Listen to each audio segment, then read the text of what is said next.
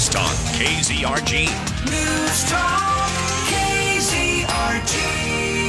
FM 102.9, 105.9, AM 1310 on your smart speaker, News Talk KZRG. Peter Thiel. Steve Scott. Ted Bojorquez. If there is the anti establishment candidate for the U.S. Senate, it's this man, because I understand you're being stalked by Mitch McConnell who wants you to drop out. Ah, That is malarkey. Now, what happened? I did a a live appearance for KCMO Radio, Pete Mundo, up in uh, Kansas City this week, and I explained to him that I'd heard through Peter Kinder, uh, former lieutenant governor, who is a friend, but he's a Vicky person, so he will not return my calls anymore. But I heard that he uh, had. Uh, said that Mitch McConnell wanted me to drop out, Kevin McCarthy wanted me to drop out, and one other person wanted me to drop out. So I said, I told my scheduler, get me in to see Mitch. So they did. And uh, they did it about three hours later. I was in McConnell's office. Normally it takes three or four weeks to get in to see McConnell. So I went over to see Mitch. I said, hey, Mitch, I understand. Of course, I'd already been to McCarthy. I went to McCarthy's office, talked to him, who Peter Kinder was putting out the story that McCarthy wanted me out. And I said, I understand you're wanting me out. And he just started laughing. He said, What in the world are you talking about? Of course, we both knew it wasn't true. So when I went to McConnell, I said, Hey, I understand you're trying to get me out of the race. So says our former lieutenant governor. And I, like I said, Peter wouldn't return my call. So finally, I left him a voicemail. And I said, Peter, I'm trying to verify what you've been telling people, but since you will not even call me back, I'm going to assume that it's true, and I'm going to run with it. So that that's what I did. And so I went over and told McConnell, and McConnell, he said, well, this thing does need to consolidate. And that, that was the meeting that, uh, but he wasn't trying to get me out. He didn't, he never asked me to get out. But Breitbart ran with that story yesterday, and I put out a tweet that said fake news. So it kind of, that, that's where that originated from. But as far as him saying you need to get out, but when I saw him originally in spring or, uh, summer of 21, when I went over to see McConnell, said, well, you all need to sit down and draw a high card, you know, like me and Vicky and Schmitt. And I said, hey, I'll do that. Get him, you know, I said, I don't think the other ones are going to do that, you know, Mr. Leader. So he, uh, All right, does well- want it to consolidate. He doesn't want Greitens to win, so he's trying to do anything he can to make that happen. So our society is falling apart, Billy Long, and uh, and we have had several high-profile shootings uh, where obviously mentally distressed human beings have been able to purchase weapons. In the discussion of uh, you know gun policy, et cetera, in D.C., why aren't we paying attention to mental health? Well, we we have been, and one of the proudest moments of my career was working on the 21st Century Cures Bill that uh, we finally got passed in a big way. There's 10,000 diseases in this country and only 500 cures, and we put a lot of money into mental health in that. But our society, there are so many, and you're talking about these high-profile cases. Yes. Well, let, let me walk you through a little deal that happened here on Friday on the Ozark Public Square, you know, six miles from Springfield or whatever it is. A fella saw another fella with his wife, and he was, you know, thought they had been having an affair, I guess. So anyway, gets out and shoots him. I've heard three to five times, kills the guy, drops him there at one o'clock in the afternoon on the square.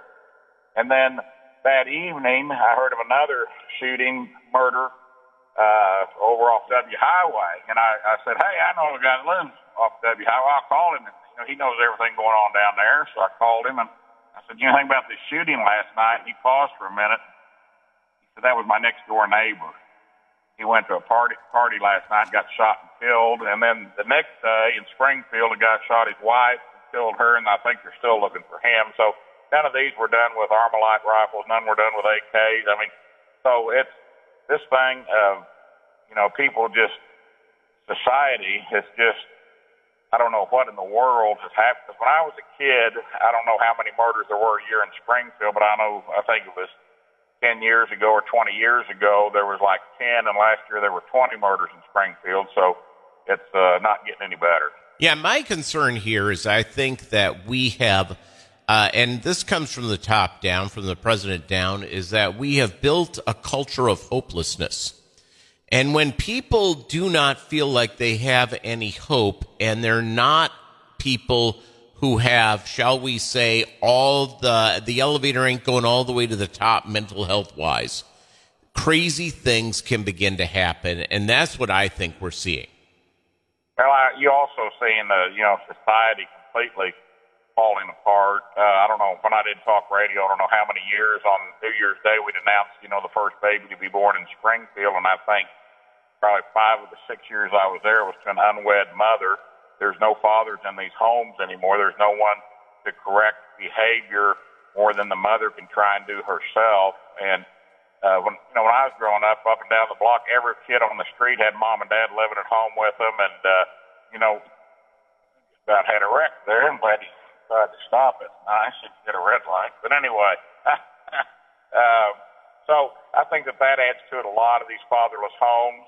And I, there's a, a story that happened up in Kansas City. I don't know if you've seen it at all, but there was a carjacking talking about gun violence. There was a carjacking in in uh, Kansas, fled over into Missouri.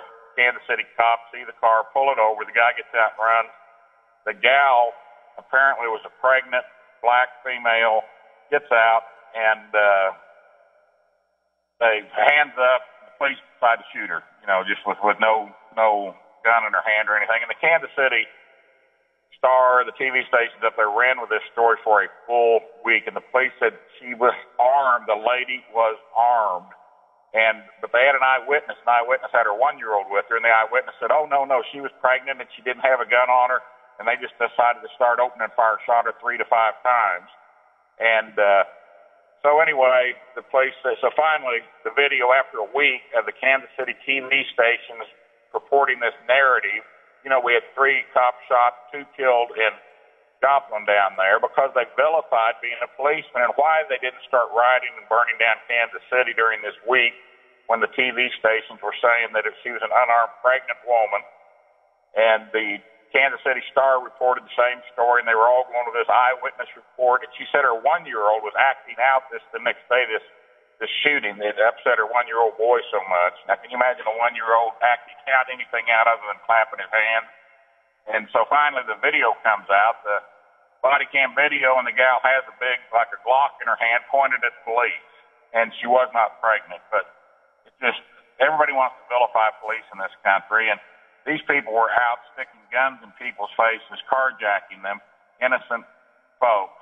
And uh, so, yes, society, we got a ton of issues we got to work on.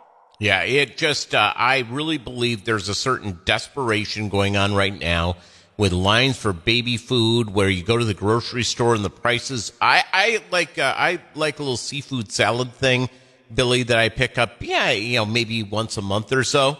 And, uh, I went to pick it up. This was, I was paying 375 or 380 for this uh, in November. It was now 550. Yeah, it just and, and there's going to be a food shortage, and uh, you know we Ukraine was a bread basket, and nobody even realizes that yet. And of course, fertilizer these farmers. I heard it's three or four times, but I don't even think you can find fertilizer because it's just going to be horrendous on the food shortage, not only in the United States but worldwide. And, you know, of course, what Biden will do, he'll want to provide food for everybody around the world and not Americans. He doesn't want to put America first. Yeah, it's just crazy. Billy Long, people want to learn about you and your, uh, your campaign for the U.S. Senate. Where do they go? BillyLong.com. It's pretty easy, BillyLong.com. We need, they want to donate there. There's a donate button down at the bottom. If they want to volunteer for the campaign, they can do that, or they can volunteer by calling 88 Fed Up. Have our ads been running on your station about our constituent services? Yeah, absolutely. Yeah, we we got a really really good response out of that, and Kim down in Joplin uh, does such a good job, and uh, we we got tremendous response off, off of that. Uh, just let people know what we do and how we can help them on veterans issues or IRS issues or SBA issues or anything that they have. So I I hadn't heard it on your airwaves because I hadn't been down in Joplin, but I just want to make sure that they got that. Yeah, out. they got on. They they've been running, so we we appreciate it and thank you, Billy. And we'll talk to you next week. All righty, thank you. Yep, Billy Long, News Talk KZRG.